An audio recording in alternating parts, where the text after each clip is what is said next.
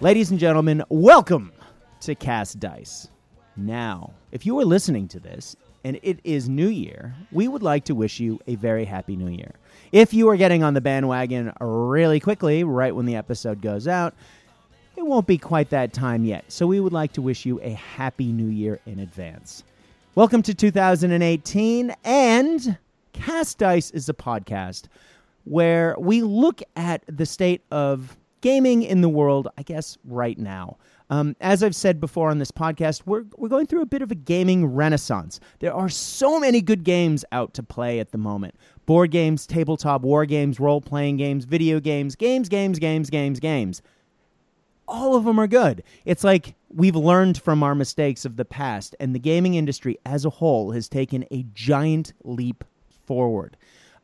So the purpose of this podcast is to talk about what's going on in the gaming industry, talk about specific games or aspects of gaming, and today will be one of those episodes where we talk about an important part of gaming, a social aspect, but we're going to get to that in just a minute. My name is Old Man Morin, also known as Brad, and I would like to introduce our panel for this episode. You would know him from other podcasts that I've done in the past. He is one of my favorite guests to have on. He is the tournament organizer of the largest Bolt Action event in the Southern Hemisphere. He is a man who loves a good themed army. And God, gotta love a guy who loves G.I. Joe as much as I do. Peter West, welcome back to Cast Dice. G'day, Brad. It is awesome having you back on, brother. Now, we will talk about Christmas gifts and, purchasing since last episode in a second. But I also need to introduce a second guest. Now, as if Peter wasn't enough, we have to have a second TO on for this episode. You would know his dulcet tones from a podcast that I'm a big fan of and have talked about through my Facebook page in the past, a Malifaux podcast called Unfo faux Cast. You would also know him as the tournament organizer of one of, Malifaux's largest event in the Southern Hemisphere. And it's hard to say the name of this event unless you say what the name of his club is. And that would be, his original gaming group is The Wargaming A-Team.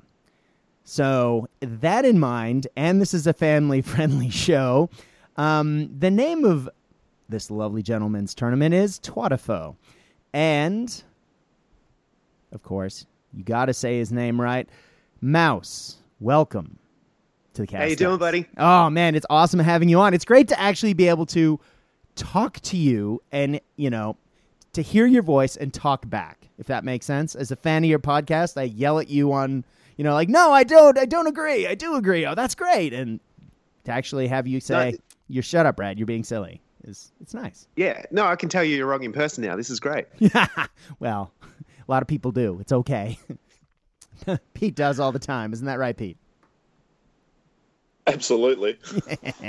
Right on. Well, gentlemen, before we get to our main topic tonight, let's actually let's see how things are going. Now, Peter and I talked about things that we were looking forward to in 2018 and things that looked really exciting for 2017 in episode, 5? This being episode 7, I thought it would be a good idea to maybe revisit that first. So, Pete, I hear you hate me. Why? Well, so many reasons, Brad, but, this one in particular is that after our last discussion, I finally gave in and went out and ordered Test of Honor just before Christmas, and it arrived in time to be part of the Christmas pile. So I'm staring at the Test of Honor core box and a couple of extra boxes to go with it there. So, yeah, I thought following our last conversation just sort of pushed me over the edge, and, I've gone in and we'll see how it goes. Now, Mouse, if you're not aware of Test of Honor, it is Warlord Games, makers of Bolt Action and other fine game systems. It's their samurai game. So it is historically minded. And it uses... So Warlord bought Wargame Factory's plastics, and they use those as the plastics in the box set. So I'm not a, I'll be completely honest, I'm not a massive fan of those models, but the rules are quite good. And adding to that, they've been adding new metal models to their range, which are sensational. They actually just broke their cardinal rule. And they said, well, we're never going to do ninjas because they're not historically accurate. It's ridiculous, you know, blah, blah, blah. And then enough people harassed them over time that they finally did ninjas. And being a nerd and a G.I. Joe fan from the 80s, I, of course, bought the ninjas, which makes me a terrible person. Pete, which warbands did you go for? So I went with the masked men and the retinue, the Dynamo's retinue. Nice. So, yeah, they both look very nice. And my concern with the game was partly the plastics, as you mentioned. Mm-hmm. I'm also not a huge fan of unit cards, but everything I've heard about the rules are they're nice and clean and fun to play. And I think ultimately I'll probably swap out some of the plastics for some of the many varied ranges that are out there at the moment. I mean, there has actually really been an explosion of samurai and samurai era models, and there's just a lot of great options. So I'll get started with the plastics, and I'll probably start swapping them out at some point and for some medals, both Warlord and others. Yeah, though the Perry ones, of course, are the classic, beautiful, awesome samurai models, and the Warlord new medals are fantastic. Mouse, you're samurai curious. What sort of samurai models have you been looking at? Because I know you've looked at some in the past. Oh, look, there's that many out there, as you're saying. There's kind of been an explosion of them. So, I mean, there's playing Malifaux a lot. There's obviously the 10th Thunder faction in there. That's right. But I think the second you get a game that is the Bushido range, which are pretty much standard, that entire, you know, the whole thing is that kind of Asian samurai influence thing, and some of those are really pretty models. You know, arguably disappointingly metal. I just like the ease of plastic. I'm getting lazy in my old age.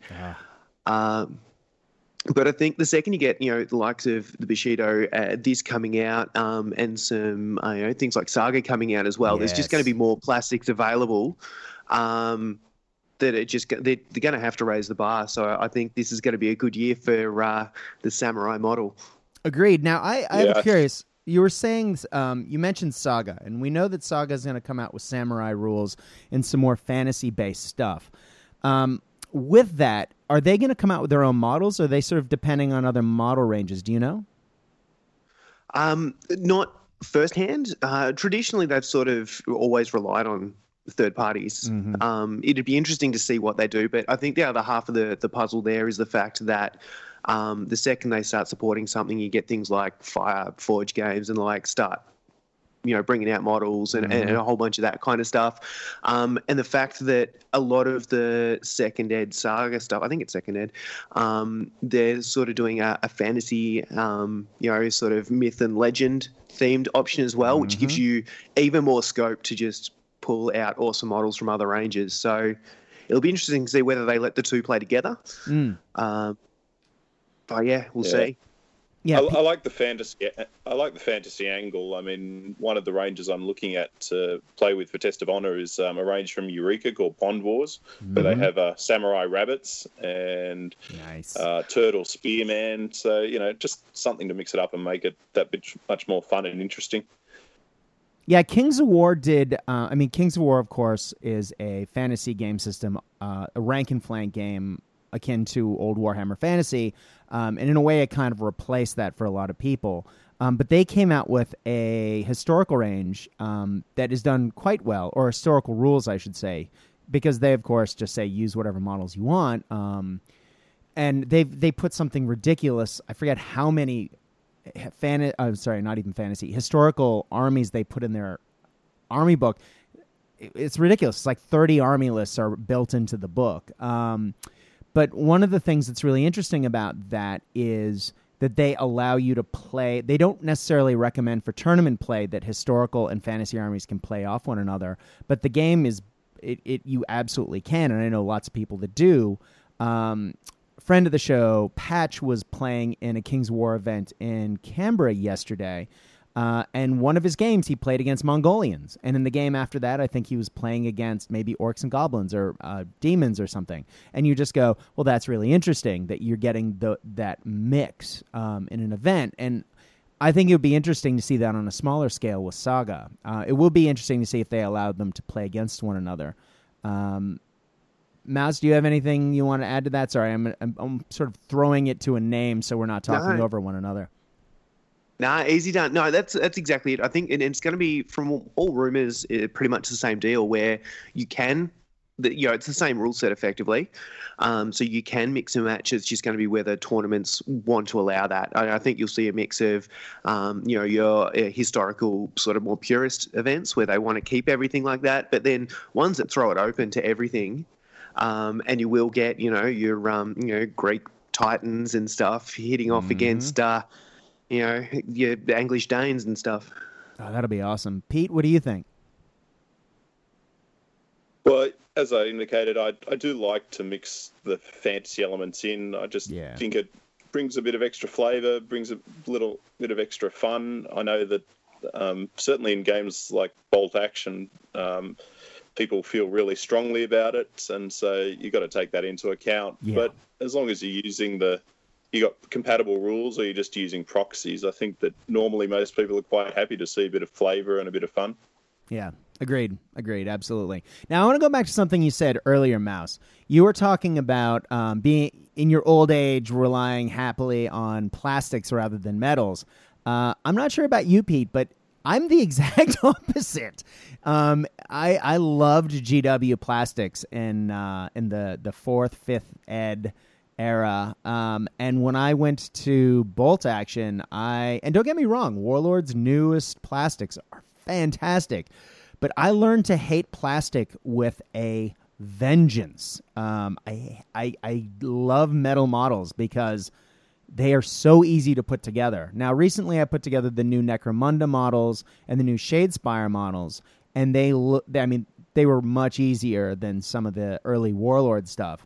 And so I didn't mind them as much. But, man, putting together some of those Malifaux models in particular, I hate my life. Like, how? Yeah, no. Talk to me about that. I feel that completely. And coming from sort of 1.5 Malifaux, where stuff started out as metal, you get more stuff that's single pose or, single piece models, so you don't have to put them together. Now, that's my dream of easy assembly. Yeah. And they kind of went through a phase where they worked out that if they went to plastic and they 3D sculpt and everything, you can do amazing things with models. And they look great, but it's an aneurysm to put them together. Yeah. But the flip side is just gluing metal to metal, metal to plastic, metal to resin, and the fact I have to use super glue and there's no wiggle room because once you stick those things on, they're not moving. That's true. Just as much as generally the models are more complex to put together, I find just having that little bit of forgiveness when you're using plastic glue and you join, and then you've got a couple of minutes to make sure it's joined in the actual right spot. And if it's not, you can just melt the hell out of it with some more glue and smush it till it works. Yeah, that's true. Yeah, I guess I just don't have – I'm time poor. Well, I have been time poor because I've been doing my master's, and so I got into some, with artisan designs and with Warlord's medals for World War II stuff, because I've been doing tons of, Bolt Action and Conflict 47 over the last couple of years. I got into that. I really don't have time to assemble this army, let alone paint it. But wait, it comes in one piece. It's high quality. I have to clear off a little tiny bit of flash and then glue it to a base. Done. All right, move on. That said, I think now that my master's is done, I'm going to be messing around with it more. Pete, what are your thoughts on the plastic versus metal? Because I know you mess around with a bit of both. Yeah, look, I'm really in the same boat as you, Brad. I generally prefer metals. And I think when you're playing with something like Bolt Action or even a samurai game like Test of Honor, there's just so many options that you don't really need to mess around with plastics in terms of, modifying things or because whatever you can think of, there's probably a metal version out there somewhere. So I prefer just to save that sort of time that comes with the assembly and of plastics, particularly the gluing together of my fingers, and just skip straight to the painting bit. Yeah. Yeah, exactly. No, I definitely, I know the joy of converting, and I know that after many years of messing around with bolt action, being able to then go to like a game like Malifaux or the new Necromunda plastics and actually, oh wait, I can convert this? Now, I mean, head swaps and weapon swaps and a few bits and pieces with some green stuff aside, I definitely did not get into converting much in bolt action outside of tanks and vehicles. The infantry just doesn't lend itself to it that often, and I'm just not that skilled with green stuff to, you know, add a turban here or, you know, an arm sling there. But, man, it is nice. It's there is definitely an argument for both, I suppose. But, again, I think it depends on the game you're playing. Well... Mouse, you have you've been looking at quite a few games. I know you've been talking about that on your podcast. Malifaux aside, how are you kind of feeling about the gaming industry right now?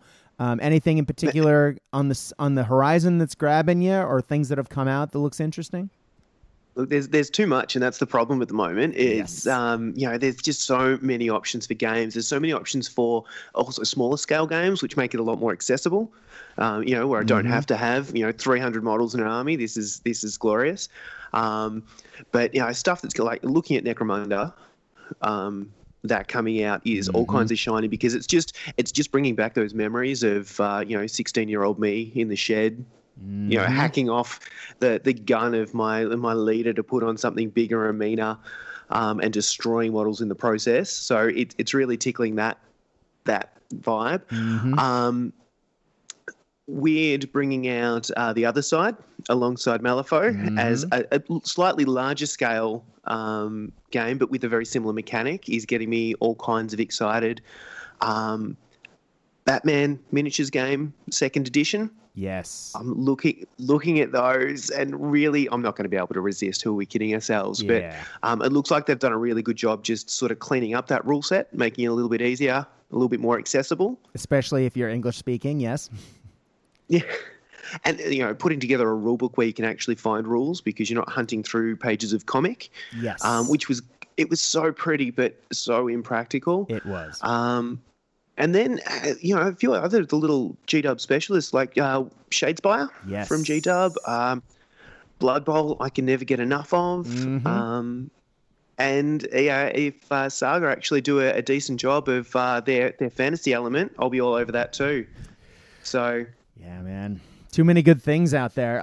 I actually this is the problem. Yeah, it is. I sat down with old friend Marky Mark, Mark Unsworth, the other day, and we played Shadespire. And we only had literally a couple of hours before between my taking Jim, our little dog / co-host of this podcast, the silent member of this podcast, to the vet, and then going to meet my family for dinner. And so I sat down with Mark, and he pulled out Shadespire and taught me to play.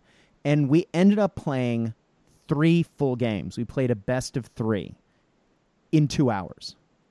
Now, that includes learning the game and then playing 2 full games on top of that. And now I'm going to do a whole episode on Shadespire later, but that's astonishing, especially for a company like Games Workshop. It's incredibly tight, incredibly clean, very simple to learn. But man, there's a lot of tactical depth there. Like, I pulled a few aha moments, and Mark pulled a lot more than I did because he knew the game. But it definitely it's fun, and it's interesting, and it's completely different from anything else that I've played that Games Workshop's made. If it didn't say Games Workshop on the box, if it said FFG, I would have not been surprised. I mean, you could literally have taken almost any fantasy setting and put, you know, it didn't have to be Games Workshop's IP, but man, it worked well. Now, it's that whole deck building element. And one thing I really like about the way they get people started is so when you buy the game, it's relatively cheap, and there's 2 decks of cards one for the Khorne guys, one for the Sigmarite guys. And then there's a third deck that says, don't open this until you played some games. And so you pull out your Khorne guys. They're push fit, so you just slap them together. You have your Sigmarites, you push them together, and you move them around this board, and you already have your decks made, and you start playing, and it's a really quick, easy pickup to learn because, you know, so much of the game is deck building. But by giving you those starter decks already organized and pre-wrapped in the box, I was able to get 3 games in, and I actually feel like I have a pretty decent understanding of how the basics of the game work. And I played 3 full games in under 2 hours. Now, if I'm going to go back and I'm going to start, you know, adding, because I want to play orcs, if you start getting the orc cards in and opening up those extra cards and, you know, picking which cards I want to use, well, that's a much more in-depth process that I haven't looked at yet. And I will, of course, have to do before I play again and then start podcasting about it. But, man, just as a quick pickup, I really liked that game. I don't know if it's going to be my, you know, it's not going to be my forever love as a game, I don't think.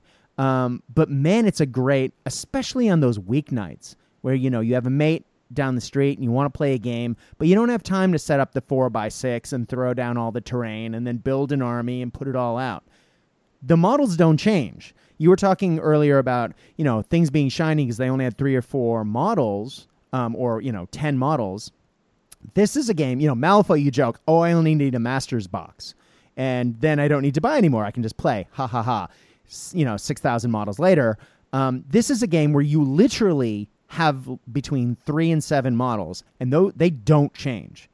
Your skeletons are always the same 7 skeletons. You can't change the models unless, you know, you want to modeling convert them, but you actually can't upgrade your list. It's not a list building exercise, which is completely unlike anything else Games Workshop's done. It's completely, your models are always the same. They always have the same stats, but the cards that you use to make them interact and play the game are completely different. And that's where the building comes in. It's really strange, but it's clean. It's nice. I like it. But again, not sure. Have you had a chance to look at that, Pete? I know we talked about it a little bit before. Not so much Shadespire. I've actually been looking at the competing Privateer Press one, Company of Iron. Just for reasons of aesthetics, I tend to lean towards the War Machine models. Just never felt I wanted to play the larger game. So I've been looking at that one recently, and we'll probably pick it up at CanCon and give that a go. But as you were saying, I think it's just pressures of life at the moment. I am looking at these smaller games like Test of Honor, and Dead Man's Hand, games where you're playing with about 5 to maximum 10 models is really great at the moment, because you can get a game in a couple of hours of an evening when you got off work and get home still in time not to be in too much trouble. Yeah, totally.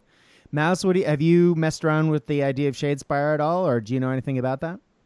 Yeah, no, I had a couple of games, similar situation. Basically, Pip grabbed the box and I was over there and he goes, oh, we've got an hour or so. Let's just bust out a couple of games of this. And, you know, within 10 minutes, I understood how the game worked. And within an hour, we'd bust out at a couple of games. And it was a real change from G-Dub's sort of regular approach, where it was kind of, they said, no, this is a balanced game. It will be, you know, organized play events and tournaments and that kind of stuff. So off the bat, they're supporting that kind of approach. Yeah. And I suppose it's easy when you have got fixed, you know, models. I haven't come from a deck building background at all, so I haven't played Magic or anything like that. But so the concept is pretty new and pretty fresh to me.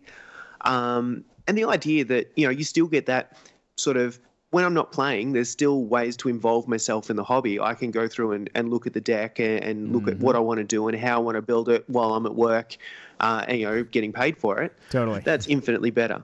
Yeah, exactly. God, I wish I had a job where I could do that. Too many kids in my classroom to do that little trick. But, yeah, you think and go, when I'm walking to work and walking back, you got to have something. They have the old gray cells working on.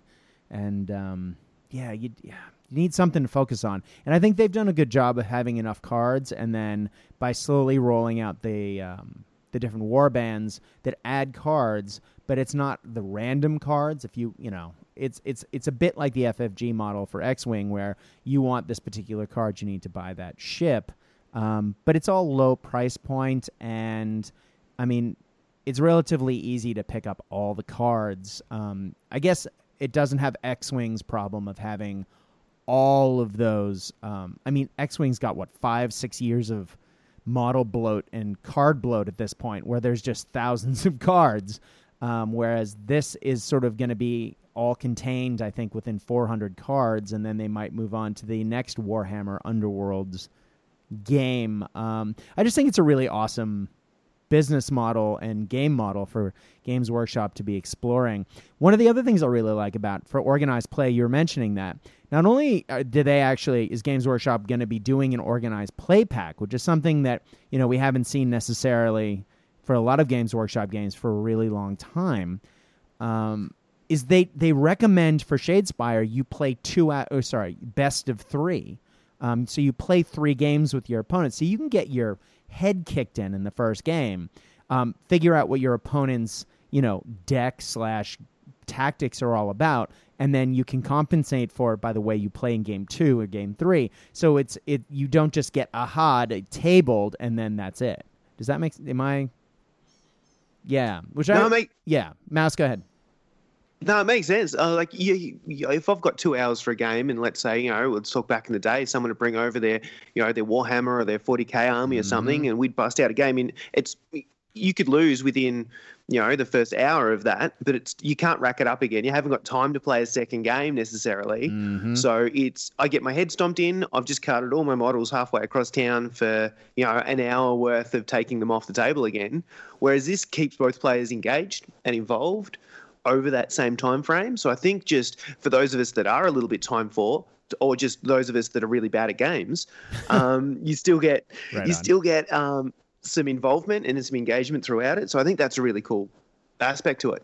It is. And even though it's short, I do like it. It has the aspect of as you play through, you build up your I forget the name of the tokens. Glory. I think that's so you're trying the person with the most glory wins. Isn't that the case in life? But the way it works is, like Malifaux, as you achieve certain objectives, you know, your score goes up and the person with the highest score wins. Well, you can actually lose all your models in Shadespire and still win, depending on, you know, what you were playing and how you played it.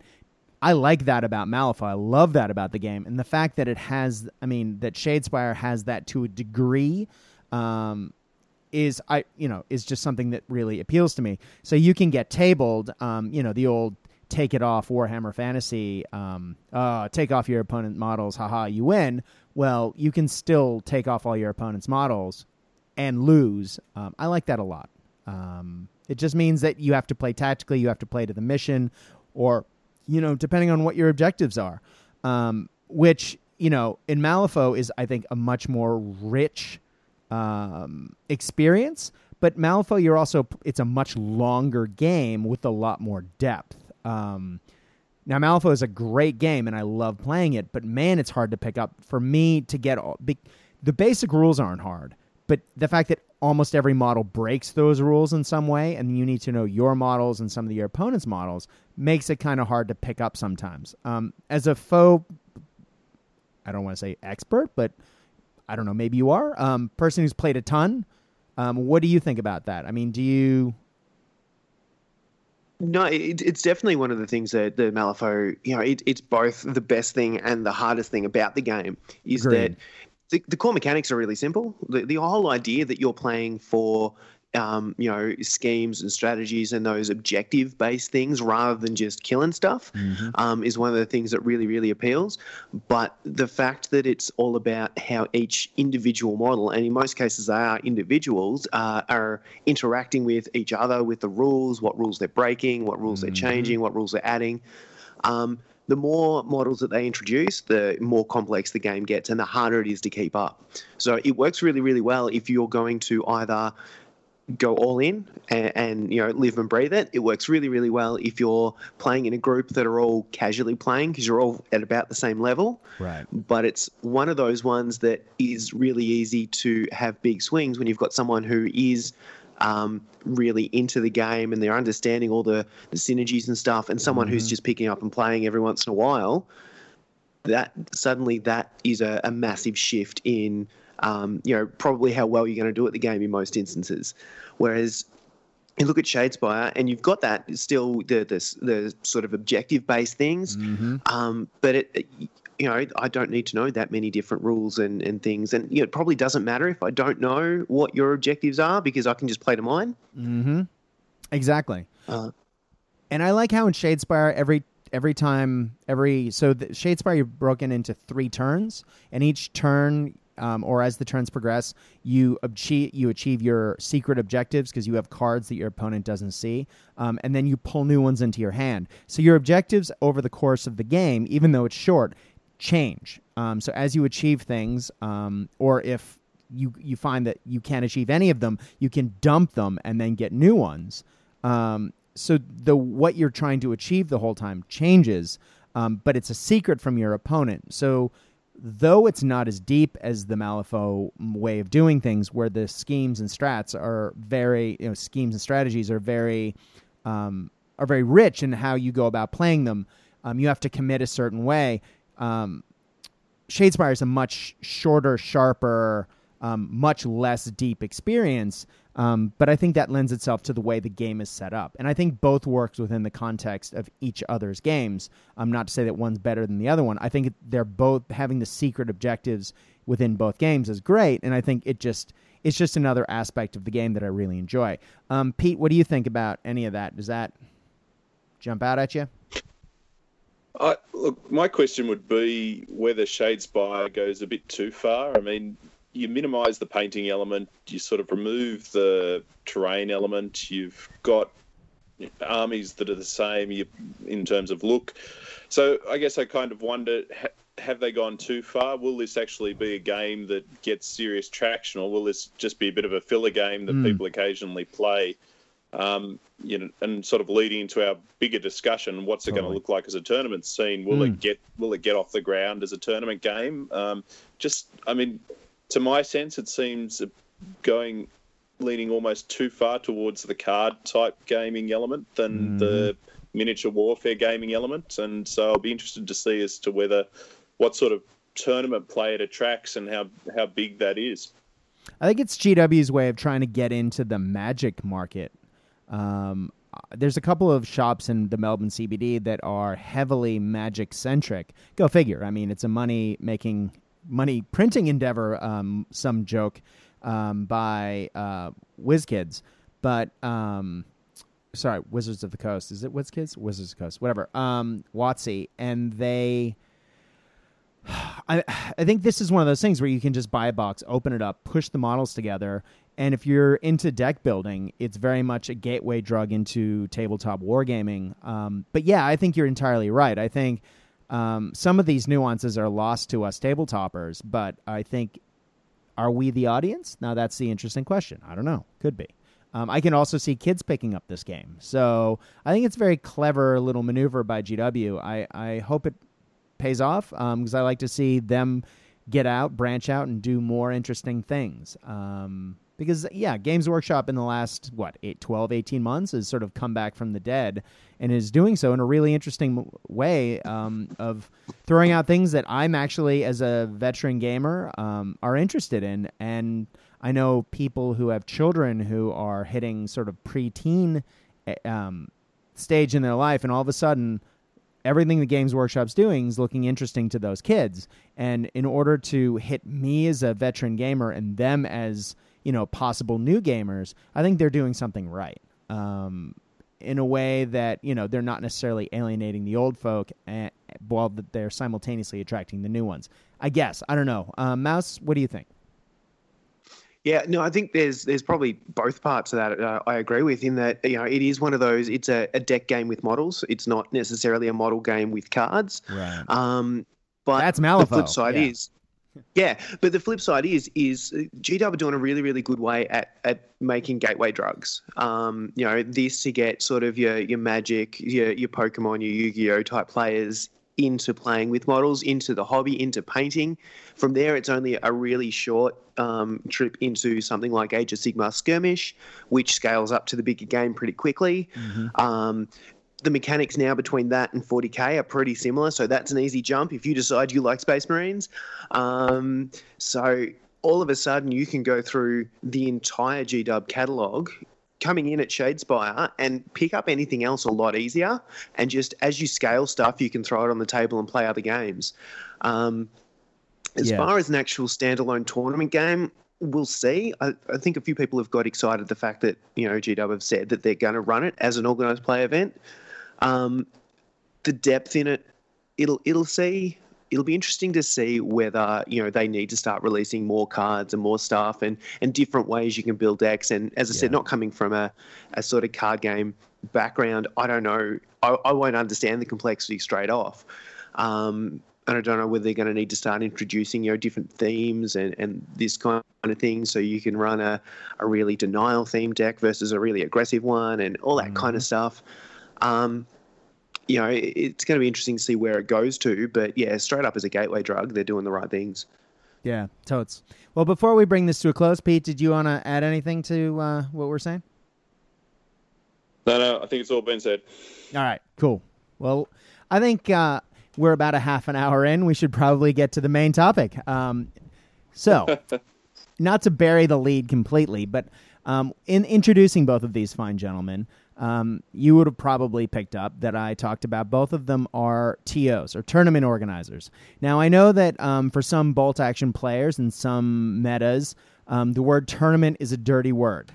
So for the context of this conversation, let's not get into that debate necessarily, and let's talk about planning events, be them competitive play, be them friendly events where people get together to play. Tournaments, I guess I'm just going to use that word interchangeably with events throughout this conversation, but I don't want people to listen and get the heebie-jeebies about, oh, tournaments, win at all costs, you know, smash your face in type events. No, I'm talking about people getting together, in organized play events where they are guaranteed to get, if it's a one-day event, you know, maybe 3 or 4 games in a day. If it's over the course of a weekend, it's getting a chance to get out and play with friends or play with people who play a similar game to you. It may be making new friends or seeing friends you haven't seen in a while, and playing in a manner to, you know, for whatever purpose. Now, organizing events like that is kind of where I would like to sit this conversation today. But we're also going to talk about, you know, what it's like to play in one of those events. So if you're listening and going, I don't ever want to run an event, it's just not for me. I hope that if you listen to this, you'll get maybe some ideas about what events play is like. Also, you might get to peek behind the curtain a little bit and understand why certain things happen. I know the first time I played in a proper big tournament, it was the very first Baltimore Grand Tournament that they ever ran. I believe it was 1993 or 2. And I flew up from New Orleans, and I was very excited. I was playing with my half-painted Chaos Space Marines, and it was a really crappy list, and I didn't know what I was doing, and I was just really excited to play. And I played, and I learned a ton. But at the end of the weekend... they gave us our scores and we walked off, and I had no idea why I ended up where I did. And it wasn't until years later, where I actually had a beer with the tournament organizers, that I understood how the system kind of worked. And it changed the way that I played, not to like stomp someone's face in, but to understand almost the game within the game, or understand what tournament organizers are looking for. So I'm not showing up with, you know, a list that will make someone else have a negative game experience or the feel badsies, or that I do have a fully painted army that, you know, might give me, you know, 1 or 2 points benefit, you know, just to understand the process. Now, of course, that was a million years ago and I was very, very young, but listening to this conversation, I hope you get something out of it. Now, as I said, Mouse has run... many successful Malifaux events at this point, both large and small. And Pete, likewise, has run many Bolt Action events, large and small, and Conflict 47 events. I personally have run Warhammer 40,000, big Warhammer 40,000 events, a couple large Warhammer Fantasy events, and several other game systems, tons of Bolt Action events over the years. So I feel like between the three of us, there's a lot of gaming tournament knowledge. Now, Mouse, I'm pretty sure you've also run a lot of fantasy events. I know because I played in them. And Pete, I'm sure you've run other things as well, given your level of organization. I guess the first thing I wanted to talk about today is, when creating these events to have people come and play, what is your primary, and I know this goes back to something you talked about a while ago on your show, Mouse, are you more worried about giving your players a fun or a more fair event to play in? Do you guys sort of get where I'm going with that? Mouse, do you want to start? Because I know you've tackled this topic before. Yeah, and it's one of those things, and I think it really depends on the community. And, you know, we're relatively lucky where we are sort of in Melbourne and surrounds, in that the community has come together and they've got a pretty similar mindset of what they want from an event, which makes it easy to make that call. Right. It's whether you do something, an event, to make it as balanced and basically take everything away from the game. So theoretically, it's only the player's ability that, you know, it's the best player that wins, or the best player on the weekend that wins, or whether you start wrapping other things around it to say, well, you know, list building is one aspect of the game, but these lists are inherently stronger than others. So do we start handicapping them again to take that out of the game, so it's the person who plays better? Whether you start wrapping in hobby scores, so the person who, you know, paints the best army, or is potentially the best sports, or other things as well. And it's trying to juggle that balance, so you're attracting as many of the people you want to attract as possible. You know, I want people who want to go in and just play games and go hard, but I also want the guy who's just painted his first army, is super excited to show that off, and, you know, may not be as great as the game. And I think if you skew the pack one way or the other, you inherently attract certain people and maybe deter others. Yeah. And it's making that call early about what kind of event you want to run and just going with that. You know, whether you want to run a hardcore gaming event where the hardcore gamers will show up and they'll play hard, or whether you want to try to make it as accessible to as many people, or whether you want to go something like more like a hobby style event where, you know, potentially, and I know what was it? Oh, Geelong Heresy did that, where basically your painting scores and your hobby scores were the same weighting as any of the game scores. So you could lose every game and still come, you know, top of the field, mm-hmm. because your hobby scores you'd maxed out on. And it's just making that call early. Yeah, exactly. Now, you talked about how the Melbourne community from Malifaux is very similar in what it kind of is looking for. I know the sort of the East Coast /national identity of Bolt Action is not as, how do I say, in agreement with what its expectations are, which makes, I think, the Bolt planning for a big event where people come from around at least the East Coast of Australia to CanCon to play in your event, Peter. How do you balance that? Because that's tough, man. Yeah, I mean, as you say, I think that the Bolt Action community expectations around event have grown more diverse over the last couple of years as the Bolt Action community has grown. I mean, 3 or 4 years ago, it was a smaller community and I guess more like-minded, but it's become more diverse. So community expectations are one thing I try and weigh up. The other things I look at are my own expectations. Totally. What do I feel comfortable running? Do I feel comfortable running a sort of hard event, or do I want a more inclusive event? And generally, I lean towards the sort of more inclusive side of things. And, you know, what am I trying to achieve? Am I trying to grow the community, or am I trying to, you know, push this one event? And I also think there's expectations around the event itself in terms of something like CanCon. The CanCon convention's probably Australia's largest, I'd venture to guess, and it's sort of seen as the nationals for most types of events or games. And so you've got to take that into account as well. As you say, there are some people travelling quite long distances to come to play at something like CanCon, and they're really expecting a chance to test themselves against other players from across Australia. So you've got to take that factor into account as well, whereas something like WinterCon's a bit more relaxed. You can try different things, and I often do, but CanCon, you've got more expectations around that. So trying to balance all those things means that you generally land somewhere in the middle, that you can't it can't be a sort of event where you're focused on the hobby side of things, because some people have strong expectations about a tournament style. But at any event personally that I run where I'm putting the blood, sweat and tears, I also want it to be the type of event where someone who has only played the game once or twice before can still rock up and have a fun experience. Exactly. I know both of you have said that. I know Mouse has said it on his cast, and I think mentioned it a second ago. And I know you just mentioned it. And when I've run events in the past, I mean, it really is, events not only give us the opportunity to get together, but it isn't an opportunity to grow that community. And you want to make sure that people have positive play experiences when they're coming in. I know that some people who listen to this show, having spoken to them online, haven't played in events and say, oh, I'm not a tournament player, I'm not an event player, I don't enjoy that sort of thing. Some of whom have literally never done it.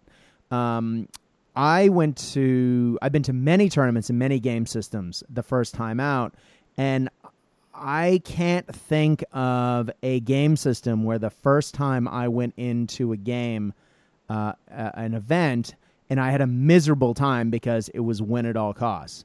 And I played in some pretty rough events over the years, and thankfully most of those are long gone. But you just go into an event, and it's an opportunity to see people and to play the game that you love. And everyone who's there is doing the same thing.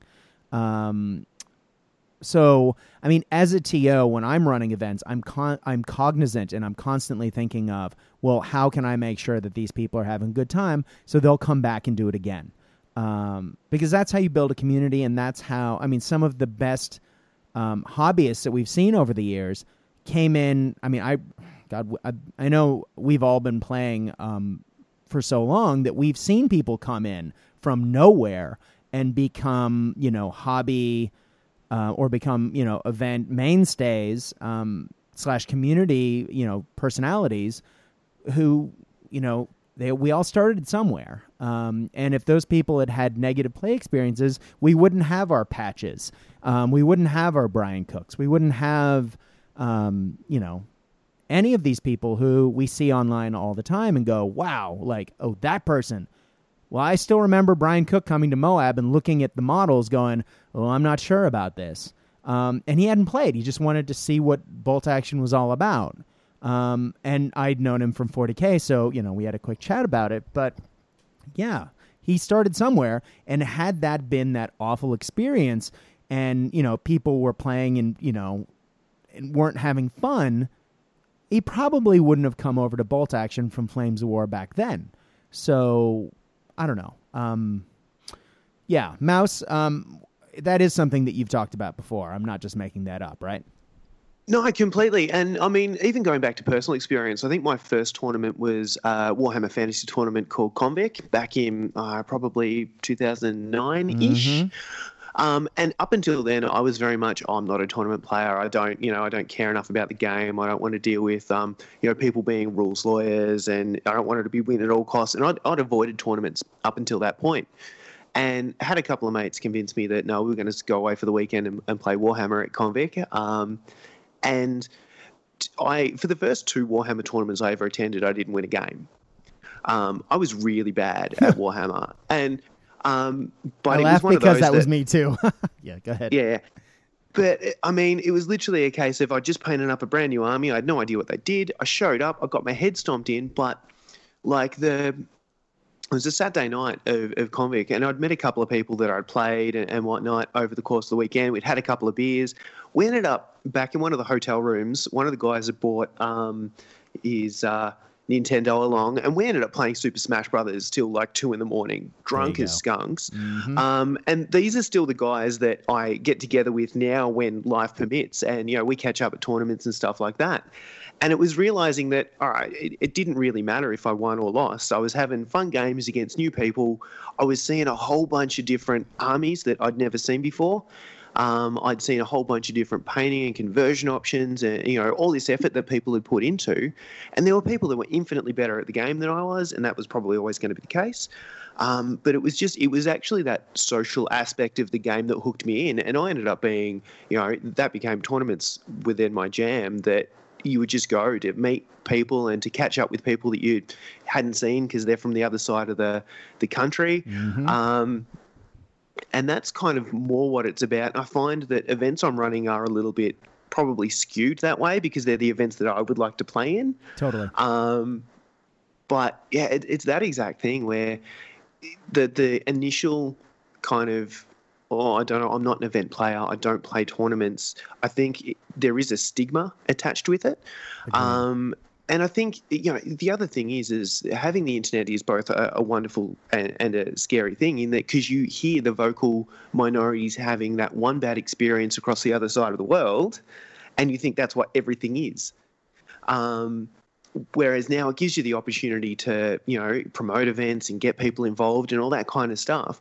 But you've got those little pockets of I had a bad experience and tournaments are bad, and that can proliferate really quickly and turn people off as well. So I think it is literally about getting people involved and local people and, you know, having stores available where you can go in and just play games and stuff and then meet people and then, you know, it is more that word of mouth thing that people realise that all their mates are going to this event, might as well.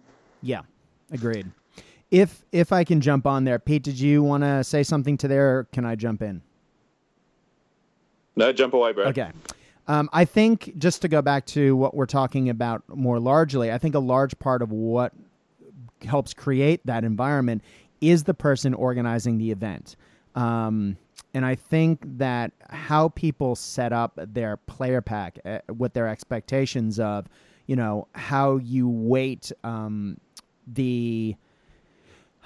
the gameplay versus, as we sometimes call the soft scores of maybe having a composition or having a sportsmanship or having painting scores, you know, factoring those in, how much you weight gameplay, and even the missions that you play. The missions make a profound difference. And I think when you are making an event, you need to spend a lot of time thinking about what is it you want your players to be doing in that event. I like to, for example, with Bolt Action events, Bolt Action as a game, the way that they often balance out some of the lists is by saying some of the missions, and I never remember the right term for Bolt Action, so I always use the old 40K term of kill points. But for every time you kill an opponent's unit, you know, that counts as a point. And those kinds, so I like to have one of those missions in there to sort of, to for every 3 games to, you know, to encourage people not just to take huge dice, you know, where you're filling the order bag filled with dice, or the dice bag full of order dice. But you have 2 objective-based missions as well, so it's not just killing your opponents. There's a mix in there, and that helps, you know, if players are paying attention, especially at the quote-unquote competitive edge, it means that they are tempering their lists and they're not smashing things out one direction or another. And I think that the way that you organize your event really does help create that, and you need to be cognizant of that when you're planning these things. It's all well and good to get people together to play on a given day, but especially if you don't know all the people that are coming, that really, I organized a game day, you know, a couple months back, and had some people come over and play some games. I didn't put a ton of thought into it because I didn't have to. I knew everyone that was coming, and I knew people were going to be bringing balanced lists. They weren't going to, you know, try and smash people out rock, paper, scissors-wise one way or another, and so it made for a really easy experience. But if you are running a 60, 80, 100-person event, you absolutely need to make things as broad as possible, and I often try and go as fair as possible, too. So I sometimes at the expense of fun, I will go fair. So I don't know. I think I've said a lot there. Pete, do you want to add to anything I just said? I think that the important thing about any tournament is the success or failure of a tournament depends on the work you do before the games start. It's not what happens on the day, really. It's all the work you have to put in beforehand. And as you say, I think that starts with the players pack, where you think about, well, what sort of tournament am I trying to run? And how am I going set expectations with the people who read the player's pack. And so, I put a lot of thought into how I will word the player's pack to try and get across not only what the rules are, but what the intent of the day will be so that people know what they're getting themselves into. I generally agree that fair is very important. So I almost always have some sort of, special rules or, knock out some units or nerf some units, just because I think that, fairness will work out better that way. I try and balance it between those things which are generally agreed to be OP, and so no one really is too concerned if you nerf them.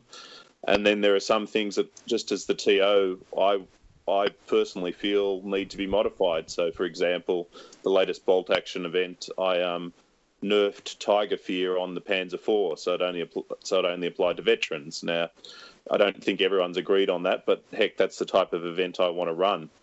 But then, once you set those expectations, there's all the work of pulling together everything you're going to need on the day, all the terrain, making sure people get all their lists in and get it checked. So I think what most people probably don't realise about, setting up a tournament is that it's not really what happens on the day. It's actually everything that you do beforehand that's going to determine the success or failure of an event, particularly when you've got a big event of anything more than probably about 20 people. It's the pre-event work that's going to be critical. Yeah, no, it's a really fair point. The actual running of a tournament on the day is kind of the easy bit. And it's all the work that you do before then. And I think the point you're making about, striking a balance between fair and fun, they're not necessarily mutually exclusive. They're not polar opposites. In a lot of instances, a fair game is a fun game because both players feel like that they have equal chance. So I think in a lot of instances, what we're doing by trying to, maybe nerf some, overpowered things or boost some underrated things is actually to create a fairer game, which inherently make, you see a bigger diversity of units. It's not everyone taking the same thing because, it's the good thing, and having that balance in objectives. And in most instances, it's going to be either go capture objective type situations or kill stuff. Having a mix of those means that people are bringing armies that need to be able to do both of those things. You can't just... It's no fun just having someone roll dice and you take your models off the table. So if that's all someone's army does, it kind of makes a negative experience by default. And that's not the problem. That's not the fault of the player. That's the fault of the person who put that game together. There is a level of responsibility there when you're creating a player's pack that, you are creating games that will be, achievable by both players depending on what, factions or armies or races they're taking, what kind of lists they want to take, and aren't going to be skewed heavily one way or the other. So I think that's the thing is we're trying to make fun games by making the game fairer. Agreed. Completely agreed. So just to continue what you guys are saying about being organized in advance, I think a really big part of organizing an event, especially if it's a larger event, is how you're going to keep track of people's scores throughout. Because, even people who aren't, win at all costs and who just like to go and have fun with their friends, people still are playing a game, and winning and losing is still part of that game. And people generally like, if you take that into account, if they're winning and losing in an event, if you've won all of your games and things are going really well, that should be reflected perhaps on the podium depending on the scoring of the event. And I know that having played in more events than I can count, I definitely still remember those events where the scoring wasn't recorded neatly or handled properly, and where, maybe the wrong people win. And you go back later and you say, oh, actually, the scoring, when they were keeping track of the scoring, the tournament organizer switched a couple of people's scores. And so you actually have to, send a trophy to someone else, especially when it's interstate and, you have someone who's, flown back to New Zealand and you have to now send them the trophy because the person was in the wrong place on the standings. So using software to track that is just the modern way of doing it. I typically use a modified Excel scoring sheet. How do you guys keep track of just the vast amounts of data that you need to on the day to run a proper event? I've used a ton of different Excel sheets over the years. Usually I have someone help me do it because I'm just not that organized with a computer. Mouse, how do you do it? My software of choice is called WarScore, which is a free-to-download type situation. The reason I like that over a lot of the other ones is it's game agnostic, so it doesn't matter what game, and you basically set it up to score however you want. So you can say, I want the overall winner to be a mix of these different scores. You can add in painting scores. You can add in completely separate, like I've done, player voted best painted, for example. You keep track of it in the same place. You enter all your scores in the same spot. It doesn't add, I've set it up so it doesn't contribute to the final score, but I get a ranking for that at the end of it. I can spit all that data out into Excel if I want to spin it, and show players or, that kind of thing afterwards. And it's one of those that, look, there was a little bit of a learning curve to get it up and running. And because it is so flexible, it is a little bit more complicated. But that's been my go-to for the last however long I've been running events. I sort of discovered that and haven't looked back. I've tried a few different, Excels and a few things like that. And I just find if something goes wrong in Excel and I can't find which formula needs fixing, when you've got that pressure on you, I don't want to have to deal with that, which is why I've sort of outsourced that to a dedicated scoring program. Totally. Yeah, I usually have friends handy who can help me out if I get stuck. But, oh, God, when Excel goes wrong, it's all bad. Pete, how do you keep track of things? Well, coincidentally, I use WarScore as well. Hey! So, 2 votes. No, it's a great program. As Mouse says, there's a pretty steep learning curve. It's not very intuitive, but once you got it figured out, it works reasonably well. And I know I probably shouldn't complain about free software, but there's just one feature that bugs me, and that is that the table assignments, which is supposed to be random, seems very unrandom when I use it. I keep getting players assigned to the same table over and over again. So, but otherwise, yeah, you got to love WarScore. I think it does a great job, particularly since it's free. Yeah, I've actually stopped using the table random. Like I let it do that, and then I just sort the draw by a random arbitrary score. It could have been last game's results. It could be, up to now, and then just call out tables based on that. I've stopped using its table sorting at all. Yeah, it's good to know, because you do want your players to have new experiences, to play new people and, play on new tables. Now, I guess that brings me to my next question. I guess it's not really a question, but I think it's something that bears conversation. If you are a tournament organizer, and one of the big things about wargaming is putting miniatures down on a tabletop and pushing them around and playing missions. Well, if you're going to put things down on a tabletop, some of my least favorite events that I've ever played in were actually run fairly well, but you show up and you're pushing models around on an empty tabletop. I really feel that, terrain makes a huge difference when you are playing in events.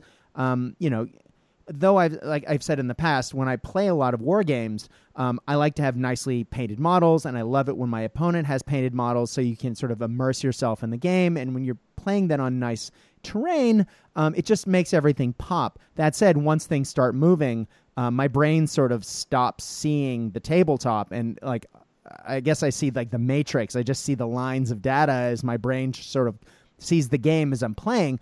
But that said, if I didn't have that there, I have a hard time then getting to that place. Am I making sense? So for someone who organizes events, in my closet, I have 5 tables worth of full terrain ready to go right now. And I like to mix it up when I play, funs games with my friends.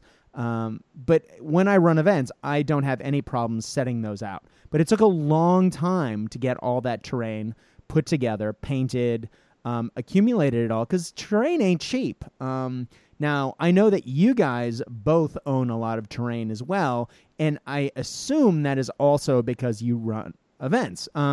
Pete, how many tables do you have? Because you've got a lot of really impressive terrain. I can currently throw down 18 tables of decent terrain for, well, World War II, essentially. And some of that stuff's huge. Yeah, it's I mean, it's one of the curses of being a TO, I guess, that you have to at least be able to have a kernel or a good basis for which to set up an event. So you need at least 4 or 5 tables if you're starting out a tournament. And over time, I've just sort of added to it. I mean, I think terrain is actually really important. It's both important for the players for the enjoyment of an event, but it's also important to bring people into the hobby, because as people are walking by, whether the game's at a club or an event, it's, the visual spectacle. And if you've, as you're saying, if you're playing on a table with just a bit of green and maybe some cut-out bits of cardboard representing forests, people don't stop and look and stare, and they don't get the full effect. So the terrain is, I think, a big part of any event, and it's often one of the hardest part, though, especially when you're talking an event with 50 to 100 people. There's just a huge number of tables to organise. Mm-hmm. But also just the physical setup and breakdown of that many tables takes, a very long time. So that's just always another thing you have to consider as a TO. Yeah, get there the night before or the day before and set up if you can, especially if it's a large event. Don't expect to do it in the morning. I hate having to set up events the morning of the event, even if you can get into the shop early enough to do it, because you will never start on time. It never works properly.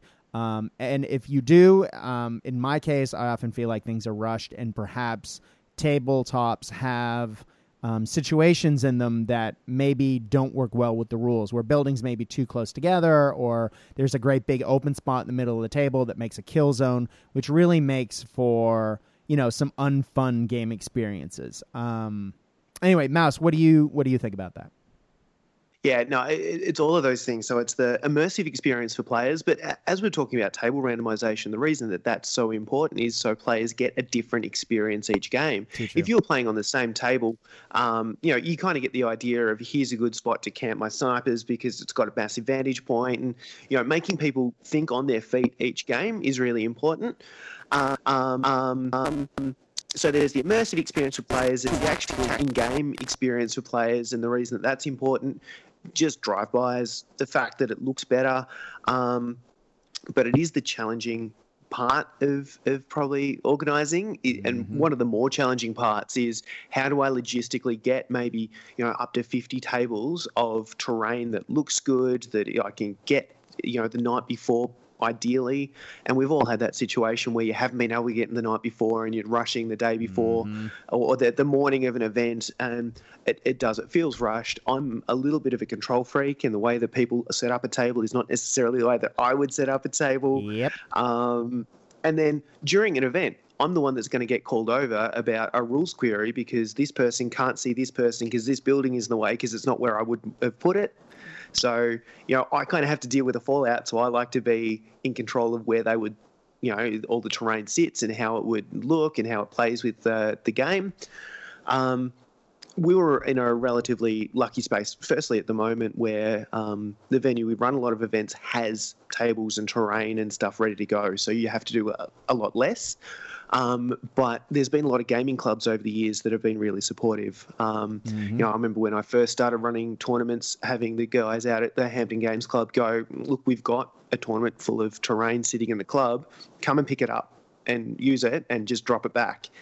And that sort of let us early on start running events, which, the community all appreciates. They contribute by bringing some tables, and you might have people saying, I can bring along 2 or 3 tables worth of terrain, which is really, really handy. And it lets you start running events and build up that sort of base of terrain so you don't need to rely on as many people. So that's always been a really good thing, just being involved in the community and, you know, saying, you know, let's run a prize for who brings the best table of terrain. We'll do that as a thing. And all of a sudden people start painting terrain for your event and building stuff. That's a really cool kind of way to sort of get people excited about it as well. Yeah, totally. Now, Pete, I know you also are pedantic. I mean, I think all three of us are pedantic about where terrain goes on the table. And I know that once people have set up their terrain, I've seen you walk around going, I'm not sure about that one. Is that something that an experience you go through regularly at all your events? Yeah, absolutely. I mean, as Mouse said, it's actually an important part of the gameplay. Obviously, if you set up terrain a certain way, it may advantage one player or the other quite significantly. So you have to go round and do a check of all the tables, particularly when other people who have generously bought tables set it up, and you go, yeah, that may look good visually, but you've got all the hard cover in one particular corner that's going to advantage one player for certain missions. And so you do have to think a bit about your terrain and your placement, and just that is another part of being the TO, and just checking that whole fairness versus fun factor, and fairness and fun factor, sorry, not versus, and just making sure that the tables are going to make the games fun. Absolutely. Now let's talk about another element of TOing that isn't always necessarily fun. But if you're planning to play in an event, a lot of events now, Mouse, this may not apply to you maybe at this moment, since Malifaux doesn't really do fixed lists. Every game you sort of pick models out of a pool. But I know that you know this experience from Warhammer from back in the day. When I run events, I often, these days, I don't use a composition score or to tell people whether or not they, you know, to really, I don't know, benefit people for taking quote unquote softer lists, because people, you know, it's kind of out of vogue at the moment, and a lot of people just got sort of tired of, you know, playing to a system that is beyond the game. But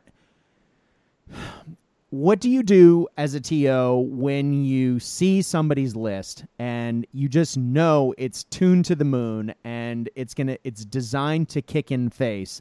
Historical accuracy, game, you know, theme, whatever you want to call it, has been thrown to the wind, and they've just min-maxed the best possible stuff to smash face as much as possible. I've always found those conversations. Look, I've saved a couple of emails over the years that I send out back to people that just say, look, I'm not sure if you are aware, but I kind of feel like this list is maybe a little bit harder than what I expect people might take for this event. Would you consider resubmitting this? Or I'm sorry, I just can't accept it the way it is because of this. Are those experiences that you guys have found and are sometimes that you find difficult? Or do you, I mean, after a certain point, I don't think I mind that conversation anymore, because I know what it's like to be on the receiving end of something that's horrible, and I don't want my players to have that experience. Peter, I know you've had to do this a lot recently because you do WinterCon and CanCon. How do you sort of handle that situation? Well, I mean, the first step is you try and avoid it by setting clear expectations in the pack, both in terms of hard rules, but also, just as I said earlier, just in terms of expectations, so that people hopefully know the attitude to come into the game with. But Bolt Action can be a little bit difficult, because there's a couple of ways you can build lists. You can either use the army lists, or you can use the theatre lists, and the theatre lists can be pretty rubbery. Mm-hmm. I find it hard, because I never like to presume that someone's built a list because they want to smash face. I mean, right. I remember in one of my early Bolt Action events, I thought I'd love to do some cavalry. So I did this whole big Mongolian Russian cavalry force, and the TO essentially came back to me and said, yeah, no way you're going to be able to run that. And I felt a little bit ashamed that I'd submitted it. I mean, I'd submitted it because of the theme, but when I went back and looked at it, I thought, yeah, you're right, that is a bit of a dirtbag list. particularly all that cavalry for version 1 bolt action. So yeah. I try not to presume that people have done it deliberately and that, you know, think the best of your players at all times, and just you go back to them and say, look, I think this is not going to be a fun list for you or for people playing you, and can you reconsider and maybe just tweak it a bit here or there to make it a bit more reasonable. So I try never to sort of say no. I always try and help them come up with a list that is similarly themed or looks similar, but I guess just is aligned with my expectations for the event. Yeah, agreed. Before I handball it to you, Mouse, I'm going to put a little context on it for you. So you and your buddies used to run, before Twatafo, the Wargaming A-Team ran an event in Geelong, and of course from Fantasy Battle, and I can't believe that I'm forgetting this. Rumble in the Bronx. Thank you, Rumble. Oh, God, I was like, why am I forgetting this? So we played in Rumble, and I often played as in the club that you referenced earlier, Hampton. All my buddies who played at Hampton. I played at Hampton regularly. I just didn't play that often, but when I did, I played against those guys, and those guys tended to play a, how should I say, very competitive brand of Warhammer Fantasy. And so I know that when I often listed, I asked my friends for help because I wasn't keeping up on what was quote-unquote good, and I just wanted to have, I didn't want to bring a knife to a gunfight. And as a player in a game system who the scene I wasn't necessarily keeping up on, I would ask them, hey, can you help me do this? And I would make lists and I would turn it in. And then I would show up to Rumble in particular, because it was a great tournament to go down to Geelong for a weekend and, as you say, drink with your mates and have a great time. Rumble had like the party atmosphere that was fantastic. It was one of my favorite events of the year every year. But without fail, and I learned it by the last time I went to Rumble, but the first couple of times I went, I would get composition scores that were absolutely rubbished because it turns out I was taking something that was, kick face in hard. I just didn't always realize it. So I guess I appreciated it when you guys were, I was like, why did this happen? And you would go, well, let me explain this to you. So how, as the guy who used to have that conversation with me, how did you find that experience? Look, it's always challenging. It's not the conversation you ever want to have because, invariably someone's not submitting something that they think will get sent back and said, oh, can you not bring this? Can you bring something else? Mm-hmm. They're either bringing it because they really, really want to play with, these models that they've bought and painted up or, they, it's a similar situation. They haven't played that much. They've just asked their friends or, on a forum for some help, and they've been handed this list and they've gone, oh, that looks really good. I'll throw that in. Couple of things is, setting that expectation, and not just the expectation of what you want from players, but in the pack saying, we are going to have a composition score. It is going to be judged by, in a lot of instances, we outsourced it to make sure that we weren't the ones that were, we found experienced players that weren't coming to the tournament mm-hmm. and said, look, it's going to be done by an independent third party. We're going to trust their judgment on this. Or if we're doing it ourselves, you've got to kind of own it. But also saying that if your list comes back and we don't think it's going to be fair or in the spirit of the event, we are going to ask you to resubmit it. And players knowing that from the outset is really important. Mm-hmm. The second half of that is the explanation of going, well, this is why either you've received a really low composition score. And I remember a situation there where a young kid was playing and he was getting his head stomped in, and he came to us at the TO table and he goes, look, I don't understand. I haven't won a game yet. I've got this composition score that's really, really low. Why have you said my list is really, really hard? What's going on? And it was literally a case of us going, because you've got this and this and this. And if you put all those things together, this is what you can do to someone's army really, really early. Yeah. And at that point, his eyes lit up, and that's what he did for the next three games. Yeah. And he started winning games.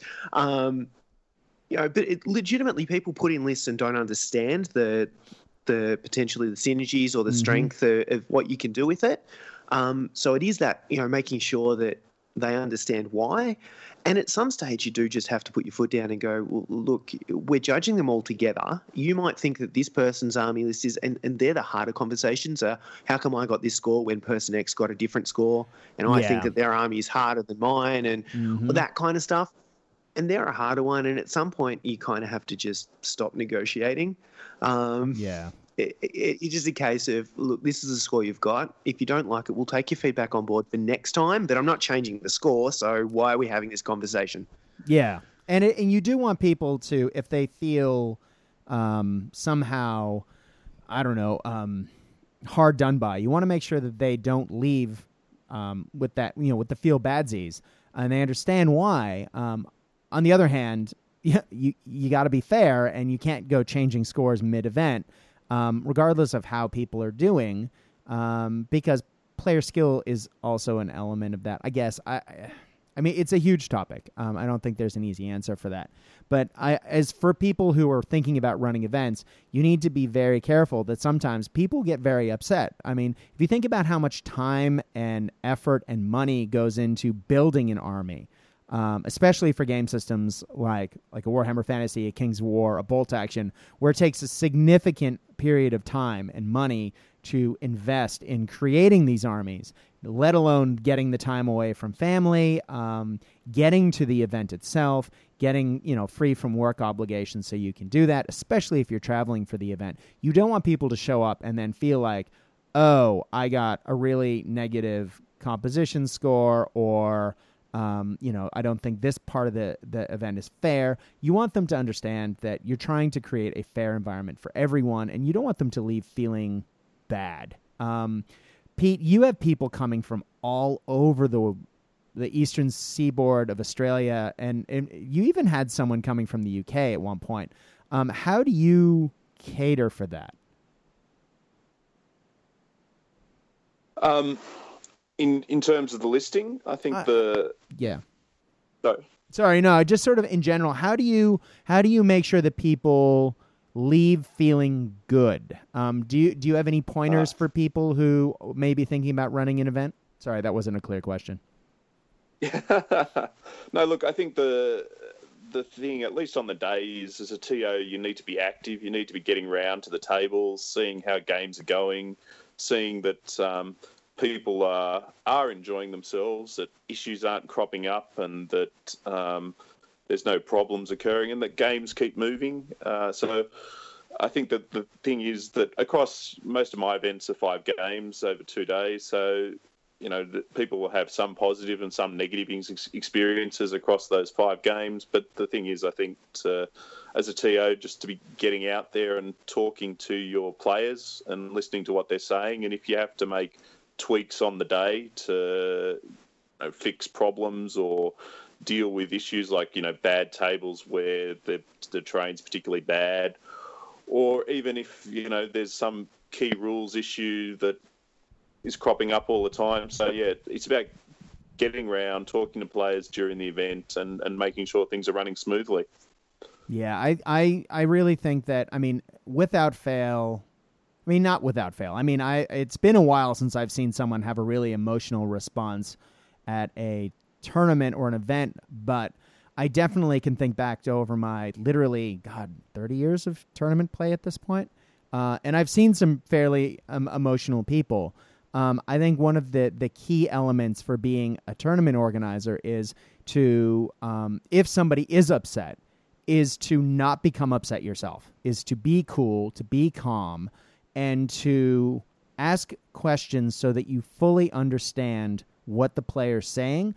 And if there is something you can do to change that experience, I guess do that, but to also be cognizant that you're not going to, by helping this player overcome an unfair, what they might deem is something that's unfair, to also do it in such a way that it doesn't negatively impact other players, so that it's fair for everyone. Mouse, what do you think? Yeah, just because one player thinks or feels that something is unfair doesn't necessarily mean it is. Right. So it's about having that conversation. But the other thing is in every instance where I've seen someone have an overly emotional experience at a tournament, it's generally not about the actual tournament. It's generally that, you know, something else is going on in their real life, and they've tried to get away for the weekend to not think about it, but couldn't sort of, you know, disconnect, and something's happened in game, and it's just the fact that they're already stressed about something else that they can't do anything about, and it kind of, it bubbles over. So it's, you know, in most instances, having the conversation, finding out what's going on, because it's probably not just the fact that this guy rolled more sixes than you did. And trying to work that out.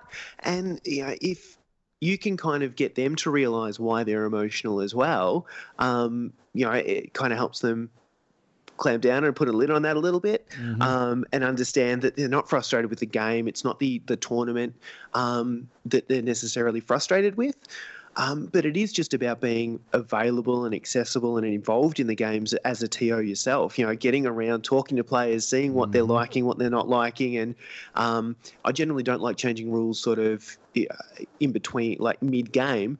But if you get to the end of game one and someone's had, you know, a really bad experience because of some rule or terrain or something like that, you know, I generally have a list in between games of things I want to tick off and let everybody know about, so everybody's on the same page. So you sort of go, all right, here's the next game, here's who you're playing, but before we do that, here's some other things I want to let everybody know about. And it just keeps everybody on the same page. It keeps everything fair, and, you know, everyone feels informed and involved, and like you know, kind of care about their experience as well. And in most cases, if people think that you care about their experience, they're pretty happy with whatever that experience is. Yeah, I definitely agree. I've definitely been guilty of letting my emotions from things that are happening outside of an event get into my play as an event. I don't think I've ever brought that in necessarily as a TO. God, I hope not.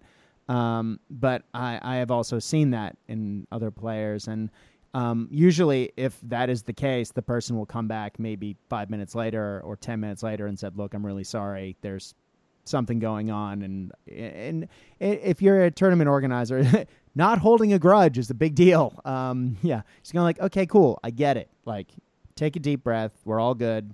Now go play and have fun, because that's the whole purpose of this. Now, yeah, I think, yeah, go ahead, Pete. I'd just jump in there, Brad, and say,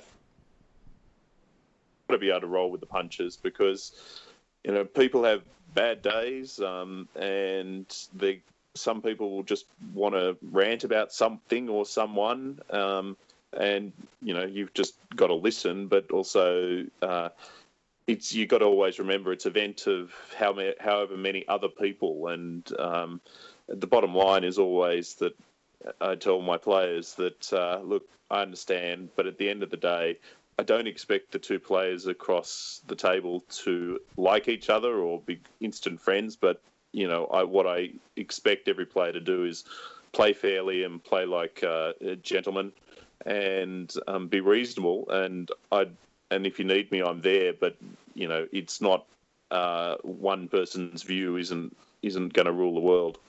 Yeah, totally. Yeah, exactly. So this, it sounds like if you're going to be a tournament organizer, you need to have access to a large amount of terrain. You need to be up on your rules, so that, you know, you can make sure that everyone, you know, if someone has a question, you can answer it.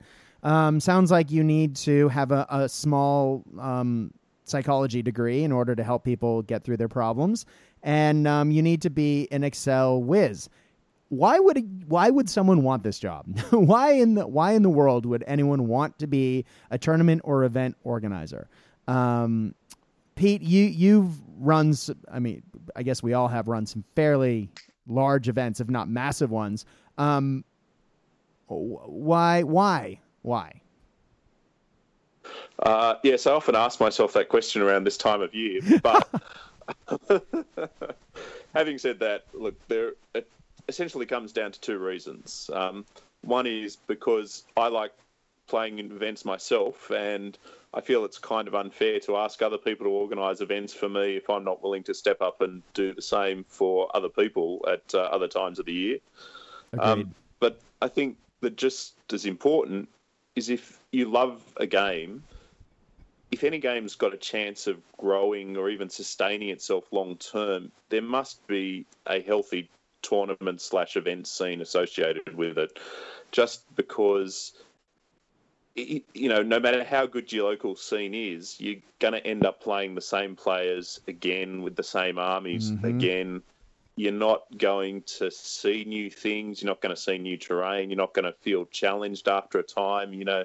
Unless there is some sort of event or tournament scene, I reckon most games have probably got a shelf life of about 12 to 18 months before you've sort of exhausted your local potential. And tournaments just provide a lot of that excitement. They challenge you to build new lists and to...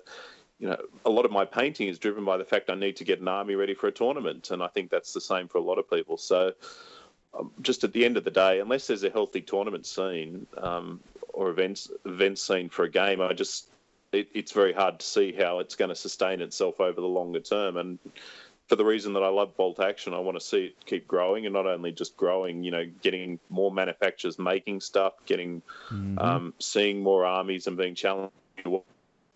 I have to make that contribution to help feed that and help the game grow. Exactly.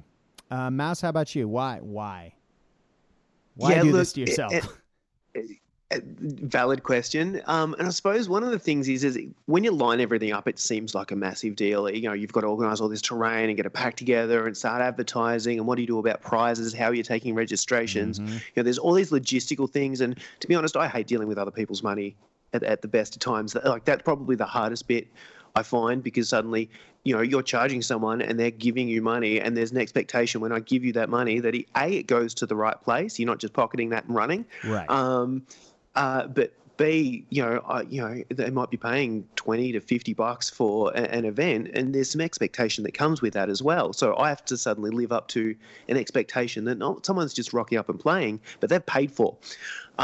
So there's a lot of that sort of, you know, seeming pressure. But what I've found is people are relatively forgiving.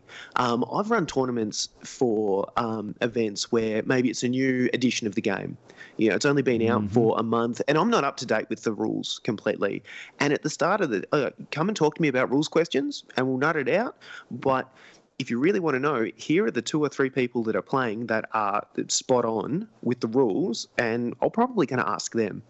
And the community's been fine with that, because they know it's a relatively new game, or I'm a relatively inexperienced organiser trying to get terrain together. People are like, well, we want to come and play, so we'll help with that. So there's a lot of that it actually, you know, it gets you involved in the community a lot more. It gets you, you know, you probably... get to interact with people that you wouldn't necessarily, unless you run into them at an event and you happen to be playing against them. You may or may not have anything to do with these people, but they're the people who are organising their gaming clubs or their stores and all this kind of stuff. So you start to build a bigger gaming network, which is really good. And it is that fact that, you know, I don't necessarily think that you need a tournament scene to sustain a game necessarily, but if you're going to grow it, definitely. A tournament, you know, as well as we talked about terrain and models being a bit of a spectacle for passers-by, the idea that, you know, 20, 50 players are all playing this one game and somebody walks past, especially when we've had game sort of events not at stores or not at traditional gaming venues, when we'd run them at social clubs and stuff, and you get people coming through going, well, what is this? Where did this come from? Oh, my nephew or my grandson would be really interested. Do you mind if I bring him along? That kind of spectacle, or even a couple of people that didn't know about it and have rocked in to play a game and gone, oh, my God, there's so many other people playing this game. This is amazing. You know, that's how you grow the community. So there's that sense of, you know, personal sort of fulfillment for just helping the scene along. The fact that, you know, people are generally really grateful that you've spent the time and effort to run an event. And you do get that feedback, and you get people coming, oh, you know, I'd really like to come, you know, next time you run something, can you let us know? We'll bring our friends. So that's really, really good. And I'm a control freak at heart. So if I want to run an event, I run it my way. I like to be across everything. And to be honest, the first time I did it, it was a case of, well, all these other people can do it. How hard can it be? Let's just give it a shot. Yeah. And it can be a relatively small thing. It can be as big or as small as you want it to be. You can run an event, it's 10, 15 people just to get your head around the logistics of how it works. Mm-hmm. So, it is that thing that is as big and complex as you let it become, I think. And what we're talking about in a lot of this and the complexity suddenly is when you're talking 50, 100 player events, they get bigger, they get harder, and you probably don't want to necessarily do it all by yourself. Yeah, but anything more than 15, 20 people, I like to have help, but yeah, go ahead. Yeah, no, I sort of did, Twatafo last year, which was just over 50 players, did that solo. And that was probably stretching the friendship. And if I hadn't have run a number of tournaments before, I would have been, struggling. So, just having a couple of people to help double check data and stuff like that suddenly makes it, fetch you beer, that kind of stuff. Mm-hmm. Makes it a massive thing. But it is like when you finish a hobby project, you do get that sense of achievement after running an event too. Always. So it's not like it's completely, thankless. It's not like you're not getting anything out of it. Exactly. And for me, it's always been, I really like TOing in that when I go to events and as a player, clearly you see the people's armies that are across from you, and there's always the opportunity, if it's one of those events that has maybe a best painted score, there'll be a time where you can usually walk around and check out people's armies. But you don't always, not everyone sets out their army. Maybe they didn't paint it, so they don't put it out. I've always found as a TO, just being able to walk around, as you guys were talking about, watching games, watching people play. As we used to say when I used to help out at the grand tournaments, do the old politician thing of shaking hands and kissing babies, being seen, being around, being able to answer people's questions. But during that time, you can really, I find that's the inspiring thing for me. Looking at the people, the way people have built their armies and the way they're playing with them, and then looking at all of the armies on the tabletops, even the ones that aren't put out, and seeing the way that they work and the people move them around, it has helped me as a player, and it just reminds me what a good scene looks like, and how much fun it can be just to watch people play games. Clearly playing games is usually a lot more fun than that, but I've learned a lot by watching people play, and even if it's a game that I know a lot about, and I love that about it. But the reason why I run events, most recently, the events that I've run have been for Bolt Action, and when I first started running Bolt Action events, it was no one else was doing it. The Melbourne scene didn't exist. And so the LRDG podcast put together the very first event, Field of Dreams, I believe it was called, a million years ago. And it was essentially us. And Dano from the Bolt Action Radio flew over from his secret base somewhere in the Middle East. And Brian flew in from Sydney. And Anthony drove in from rural Victoria. And that was the tournament. And it was, 8 people? But it was a great way to get our head around running a Bolt Action event, because we'd run, between Dave and myself, and even Lachlan, we'd run countless Warhammer 40K and fantasy events up until that point. But it was the first time that we did the Bolt Action thing.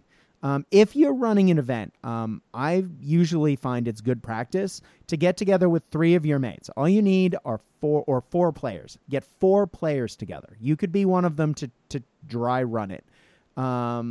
But just play 3 games in the course of a day and have 3 tables set out. Now you might say 3 tables. How does that work with 4 players? Well, that way that everyone gets a chance to play. You don't have repeat tables. But just everyone plays the other person once. So player 1 plays player 2, then player 3, then player 4 over the course of the day. Everyone's played a different player each time. Everyone's played on a different table each time. And it gives you a chance to really, at a very small level, control what's going on, but to get an idea of what you need to do to prepare and just to be prepared for on the day. I don't know. That was. I mean, Pete, you kind of jumped in and was running like 50-player events, pretty much as your first event, weren't you? Or am I making that up? No, I took over the Bolt Action, CanCon, and WinterCon from the previous organisers who were moving on to something else. So yeah, I inherited a large, fully functioning event of, I think it was about up to 30 players when I took it over. So yeah, I sort of jumped in with both feet, and I learnt by doing some things well and doing some things badly, but. So I started at the top end of the town. Would you recommend a dry run, or do you sort of think that the trial by fire is the way to go? Look, if I had it over, I'd probably start with some smaller local sorts of things. But the upside is, I guess, that. It was a great community, so people were very forgiving, and there is a certain amount of excitement with running a big event. As Mouse said, seeing all those players and all those armies out, it gives the TO as much enthusiasm as it does the players. So it's perhaps not how I'd recommend starting, but I certainly wouldn't discourage someone if you're looking to take over or start a big event from trying that. But I would just reinforce, I guess, what you said, Brad. I think that anything more than about certainly 30 players, you need someone to help you out, particularly if you're going to be running a Gumby army.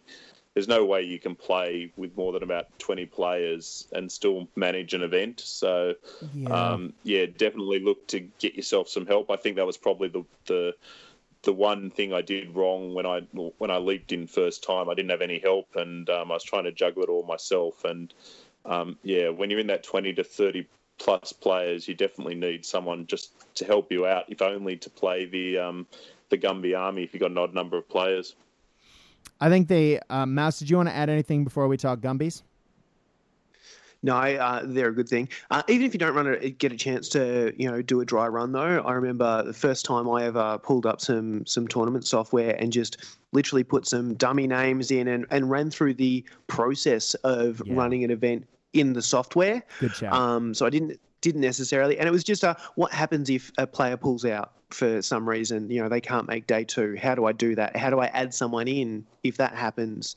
Totally. If I those kind of little things, if I need to change a score, how do I go back and change a score to a previous game? And just going through all those what if scenarios in the software, so it's not a surprise on the day, is probably the sort of tip I'd give if you can't do a full dry run. Yeah, absolutely. And I always have people record their results on paper. I know there's lots of different ways to do it. I usually prefer to have all of the event on one piece of paper, and then you hand that piece of paper back to the players, and they fill it out as for their games over the course of the weekend.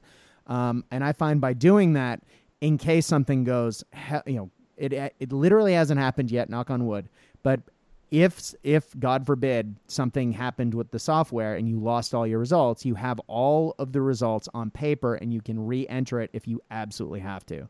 But that's just me having lost one too many papers in university and having to rewrite them. I'm a chronic saver and backer-upper of everything I can get.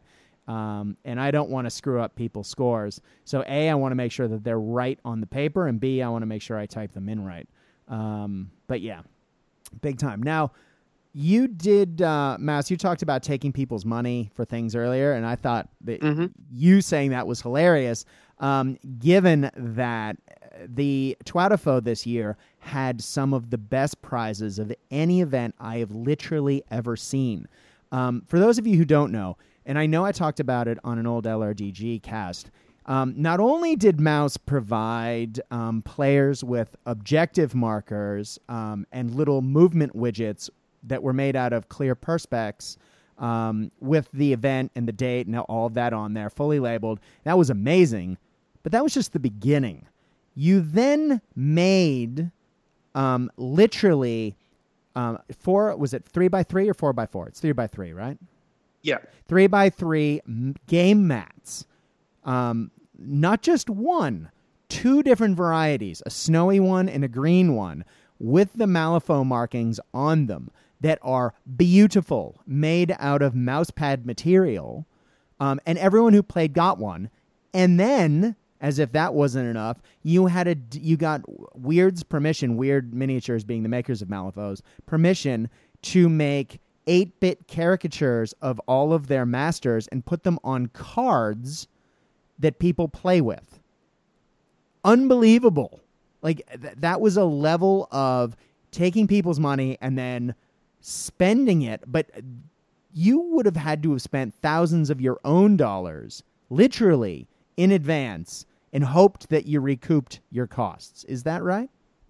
Yeah, that was the scary bit about the way I went around it last year is, you know, just production lead times and stuff like this. I worked out that, you know, with the expected players that I had sort of, I would expect to show up, that I could recoup any of the costs, but I couldn't do that until people had paid registration. So I kind of had to outlay and hope.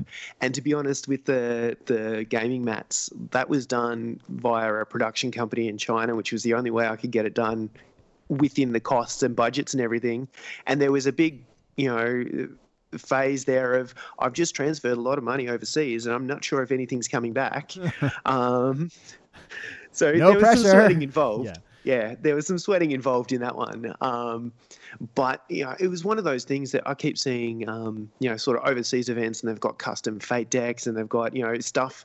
People have got mementos for attending. It's not just the memories as well. There's a physical reminder of I've shown up, and whether it's measuring widgets or some markers or objective markers or something like that. Malifaux is relatively lucky in that, you know, the fate deck is pretty iconic to the game.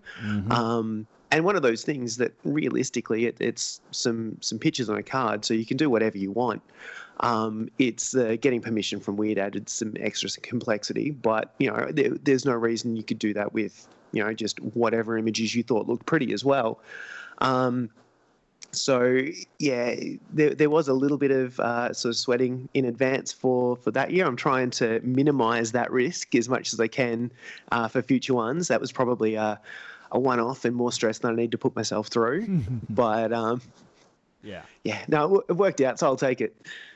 Right on. Yeah, I know Bolt Action typically what's been happening with those recently with a lot of the events is there's you know, custom painted trophies, and then prize support from the manufacturers themselves, which is always incredibly generous, the amount of prize support that Bolt Action events tend to get from the variety of World War II miniature manufacturers, particularly from War and Peace Games here in Australia, and Warlord itself, Warlord Games, makers of, you know, Bolt Action and Conflict 47.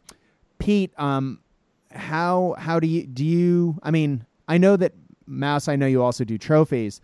I've always been, I like a trophy.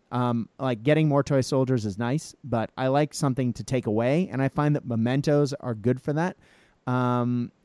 Pete, what do you think about, I mean, how do you feel about trophies versus prize support? How does that all factor in when you're planning an event?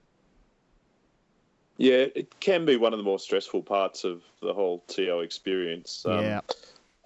The challenge I face is that, yeah, so I do WinterCon and CanCon, which are actually, I don't organise the conventions itself, so they're organised by the Canberra Game Society, and they organise and pay for the venue, so we buy tickets through them for our events. Now, the challenge is that those tickets can be quite expensive, so for the last couple of years, to ensure that we get the maximum number of players, I've kept the prize support part to a minimum. Like I think last year it was $10, and this year, because there was a price rise on the ticket / venue costs, I'm not collecting any prize money at all.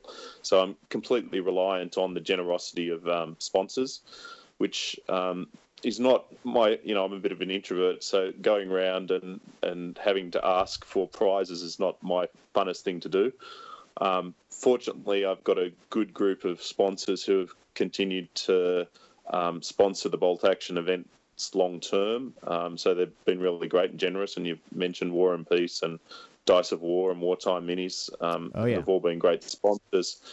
But yeah, I find it a challenging part, and particularly as the event grows larger. I mean, the expectation has always been that everyone who enters a Bolt Action event gets a prize. And we've managed to do that every event so far, but, you know, as these events get bigger and bigger, and also just as games get longer in the tooth, it can be harder to find sponsors, and so it becomes a bit more challenging every year. And, you know, I always try and make sure everyone gets a prize, but, yeah, it can get hard. On the issue of trophies, my approach has tended to be that, you know, I've done it in different styles over the years. Sometimes I've used prize money to buy trophies. Some, you know, I've had laser cut things in the past, but I think really where I've landed at the moment is that I generally do sort of framed you know, certificates of you know, first, second, third, whatever. I just find that's simple, works well, and it allows people to, you know, particularly where you've got people travelling to an event, a big trophy can be great, but you know, if you're flying in from, say, New Zealand or somewhere further afield, they can honestly be a bit of a pain in the ass to lug around. So most people just seem to appreciate, you know, a framed certificate. I try and, you know, obviously I try and do them something nice with some sort of relevant picture or propaganda poster, and that's generally how I go these days. Yeah, I guess, though, if you're running an event and you aren't necessarily resourced, as gamers, we tend to have a lot of spare toy soldiers floating around. It comes with the territory. I was given a bunch of Flames of War tanks a while ago, and they just sat in a box in my closet, and I was like, I'm not really a Flames of War player. I like World War II stuff. But then I found a use for all those tanks as trophy toppers. I literally just took... you know, took those tanks and I painted them gold and I put a nice sepia wash on top of them. And I literally put them on top of trophies that I got from Savers, a local secondhand shop that had a giant selection of trophies. They had a bunch of matching bottoms. I took the guys bowling off the top, put the other tanks on top, and then, you know, put little tags on the bottom. And sure enough, look, trophies. And it was very simple, and I was worried that players would look down their nose at it, but everyone loved it. And it was it was a little different than, you know, but it looked like a trophy, and people were like, oh, this is great. Because I spent a lot on the venue, because I was also reliant on prizes from vendors. I just didn't have the money to spend on big laser cut trophies for those events, because they were very small. I was trying to keep things local. Just spending literally a couple of bucks on the trophy bottoms, and then using toy soldiers that I already had for the tops, it was no problem. It was easy. And if you are running an event and you're concerned you don't have anything to give a player, it literally took me a couple of hours to paint some things gold, to let them, you know, spray paint them black, paint them gold, give them a wash. And by a couple of hours, I mean, realistically, it was over a couple of hours, but I spent 5 minutes spraying, let it dry, 5 minutes, you know, putting the gold on, and then let it dry, and then 5 minutes putting the sepia on, and then gluing the damn thing together and handing it out on the day. And it made players happy. And just a little bit of prior planning and a little thinking outside the box goes a long way if you are a tournament organizer. Mouse, I believe you wanted to bring it home. What would you like to discuss, sir? Yeah, it was just that, you know, obviously we're talking about organising events and potentially for people looking at doing it for the first time. And it was just that kind of thought that it is, you know, jumping in the deep end is, you know, a little bit intimidating at times. The first thing I'd say is if you're going to events, have a chat to the guys running it. You know, just you get a really inherent sense of what you like, what you dislike, you know, what worked, what you think didn't work.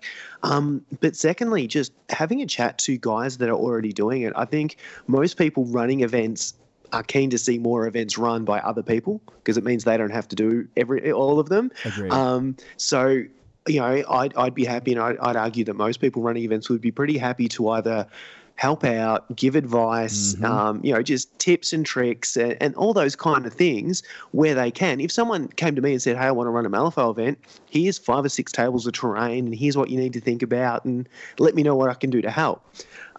So just chatting to people doing it and that kind of thing can firstly make it easier for you, but secondly help get around that initial intimidation of, oh, there is some support if something goes pear-shaped or if I don't know what to do, or there's just people to talk through ideas. So I think, yeah, if it's one of those things that you are sort of umming and ahhing about, just the conversation with a couple of people that you know that have already done it is probably goes a long way to help settle the nerves and get you some sort of support. Yeah, absolutely. And just if you get to that, as you're saying, if things start to go pear-shaped, again, keep calm, think outside the box, and be prepared. I know for CanCon a couple of years ago, I was playing in the Warhammer Fantasy event. I think it was 120 players, so meant 60 tables. And one of the missions for that was called the Watchtower, and you had to play in and around a watchtower. Well, the people who were supposed to bring the watchtowers didn't. For whatever reason. And so all of a sudden, in order to play that mission, you need to have this building on the tabletop, and you needed 60 of them. And I think they had 5. And so they needed to actually resolve that issue. And I know one of the Hampton guys is a terrain guy, and he, you know, was talking to the TO organizer or the tournament organizer and said, hey, what if you took a piece of paper and rolled it into a, you know, a cylinder shape, and you happen to have what looks like a castle printed on the outside? That works. And it was a little thing. They literally went home, printed 70 pieces of paper because they wanted to have extras, and they bought a container of, you know, Scotch tape and, you know, one of those little dispensers, and taped it all up, put it down. Was it perfect? No. But were all of those players able to play that mission? Did everyone have the same watchtower? Damn skippy. So it's... rather than having to go without and having to make excuses, these things, the solution was found, things were played, and everyone had a good time. And people talk about it. I mean, I heard someone talking about it the other day, and someone was like, oh, well, you know, it's rolled up paper, blah, blah, blah. But once it's on the table and it looked like a tower, it's a tower, and you can play the mission. So, you know, don't beat yourself up if you have to think outside the box to solve a little problem happens. Solve the problem, get on it, and make sure that your players have a fun time. I think that's my big takeaway from that. Pete, any final words on the subject? No, just to mention there are still some places left for Bolt Action, I think 2, and for the A47 events, CanCon. So if you're listening to this before January the 25th, sign up and come along. We'd love to see you. Oh, God, yeah. And if you haven't ever been to an event that either of these gentlemen have run, they are tight ships. These are experienced tournament organizers who know what they're doing. And I've literally played in events that both of them have run, and they are fantastic times. So please, if you are in the Melbourne area and Mouse is running a Malifaux event or any other event, I might add, get there. And if you happen to be in the Canberra area and Pete's running something, please go to it, be it Bolt Action, be it Conflict 47. And, of course, now, Pete, you've bumped out, we talked about this on episode 5, you've keep growing the Bolt Action event. How many players are you up to? You on 58? 68 players. 68. So two spots to go. Boom.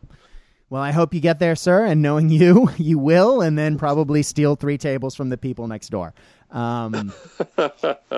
But you know, possibly just invade it like Poland. And ooh, I didn't say that. Awkward. Mouse, any final words? No, I'm just gonna have to echo the the bit of a plug at the end of this. So yeah, Twatafo is sort of the flagship event I'll be running in March 10 next year down at House of War in Ringwood.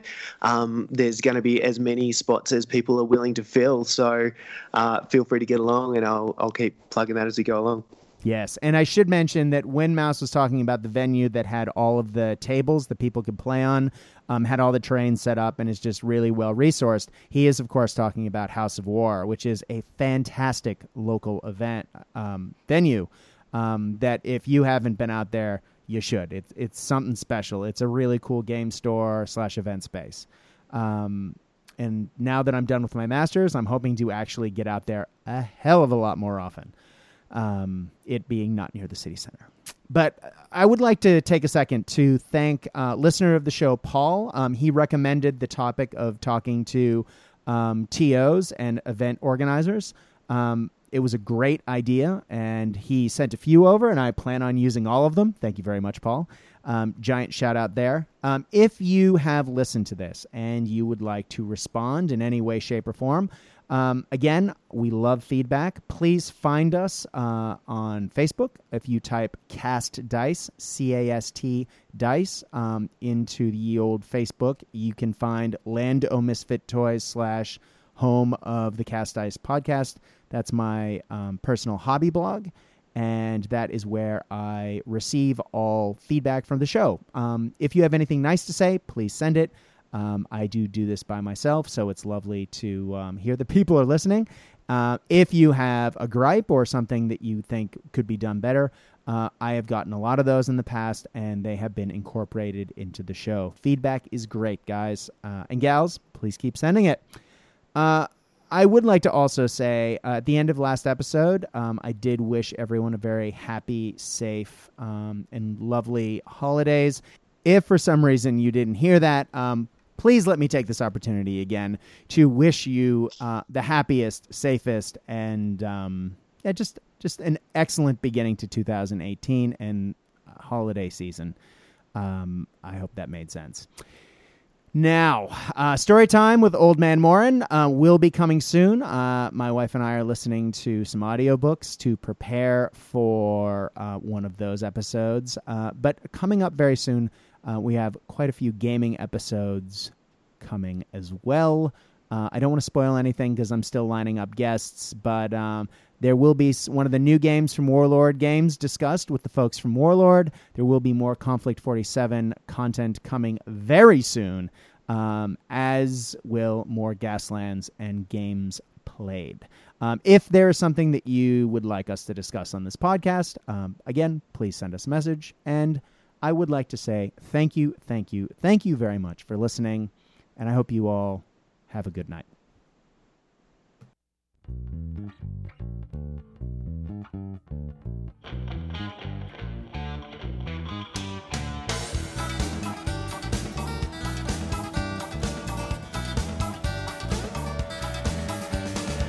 Another day rise in Paraguayan sun. The few cracks open, another Heineken. He's all alone. He's in his little room. He's all alone with a Burmese python and a loaded.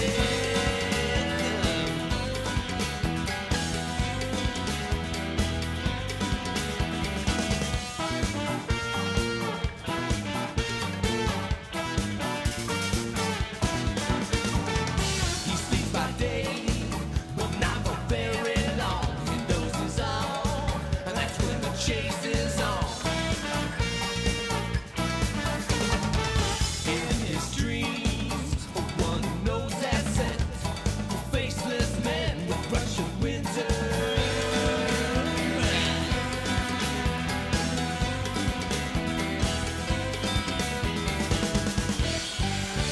That's when you little man, all the profit will come from gold without a tan. Meanest man this world has seen, beat up every night in